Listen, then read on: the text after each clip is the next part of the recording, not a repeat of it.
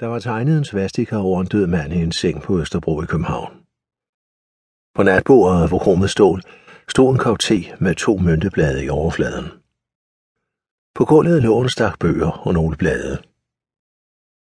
Tegnet, der var skrevet med rødt på væggen, var spejlvendt, og endte nøjagtigt der, hvor rum bliver til tid.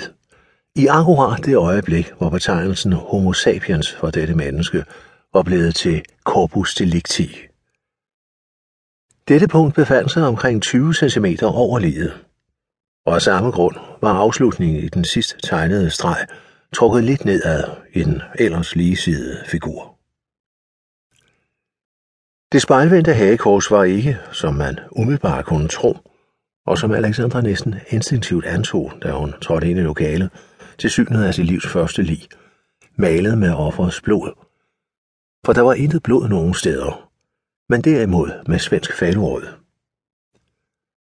Tegnet var heller ikke, hvad der undrede Alexandra, udformet, som man eksempelvis så det med Vester med bøjede arme som afslutning på de 4 lige lange korsarme, men derimod med retvinklede afslutninger.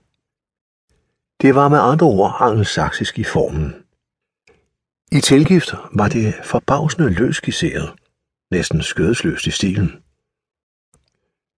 Det utvungne præg kunne skyldes enten en besked eller en signatur fra en morder med sparsom tid på gerningsstedet, eller et sidste budskab fra et offer med næsten ingen tid tilbage at leve i.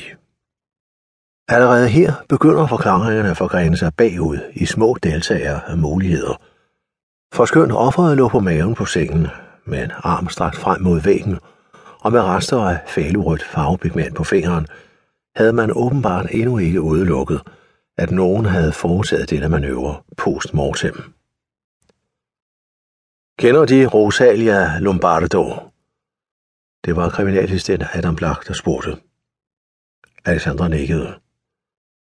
Den lille pige fra Kapucinerkatakomberne. Død i 1920, sagde Blanc, men ser stadig ud, som om hun bare sover. Ingen aner, hvilke kemikalier lægerne fyldte i hende. Jeg tænker på hende, når jeg ser Klein her. Så fredfyldt. Næsten som om han sover. Som om han ikke er død. Alexander betragtede i forvejen den livløse krop med en vis skepsis. For hende, der var vant til kranie og skeletdele, forekom livet under alle omstændigheder levende, og på sæt og vis var det distraherende med al den hud. Hun forestillede sig i stedet kraniet, kæbepartiet og næseryggen, som de ville se ud i afpillet form. Her lå historierne gemt, når de gravede ud. Slag mod kraniet, spor efter en vellykket eller mislykket trepanation, rodbehandlinger, rester af pilespidser. Men da Blagg allerede uden at uddybe det nærmere havde slået fast, at de opererede med en rimelig sikker dødsårsag, koncentrerede hun sig med hovedet lidt på sned om ligets ansigt.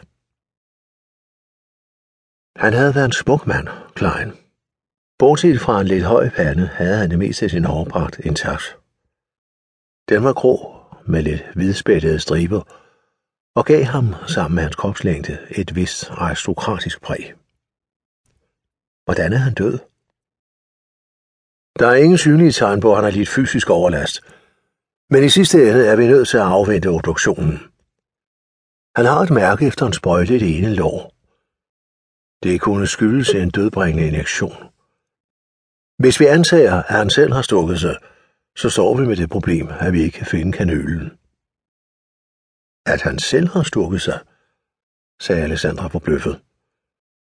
Der er intet endnu, der udelukker selvmord, sagde Blanc, og henviste til sine, som han sagde, mange år i tjenesten. De ville undre dem, hvis de vidste, hvad man kommer ud for.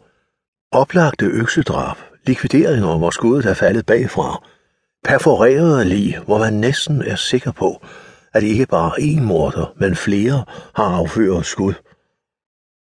Alle sammen selvmord. 2 ambulancefolk løftede liget fra sengen over på en borger, hvor det blev tildækket med liglagen og kørt bort. I de tilstødende rum arbejdede andre kriminalteknikere med børste og små plastposer med vakuumlukning, og nogle var begyndt at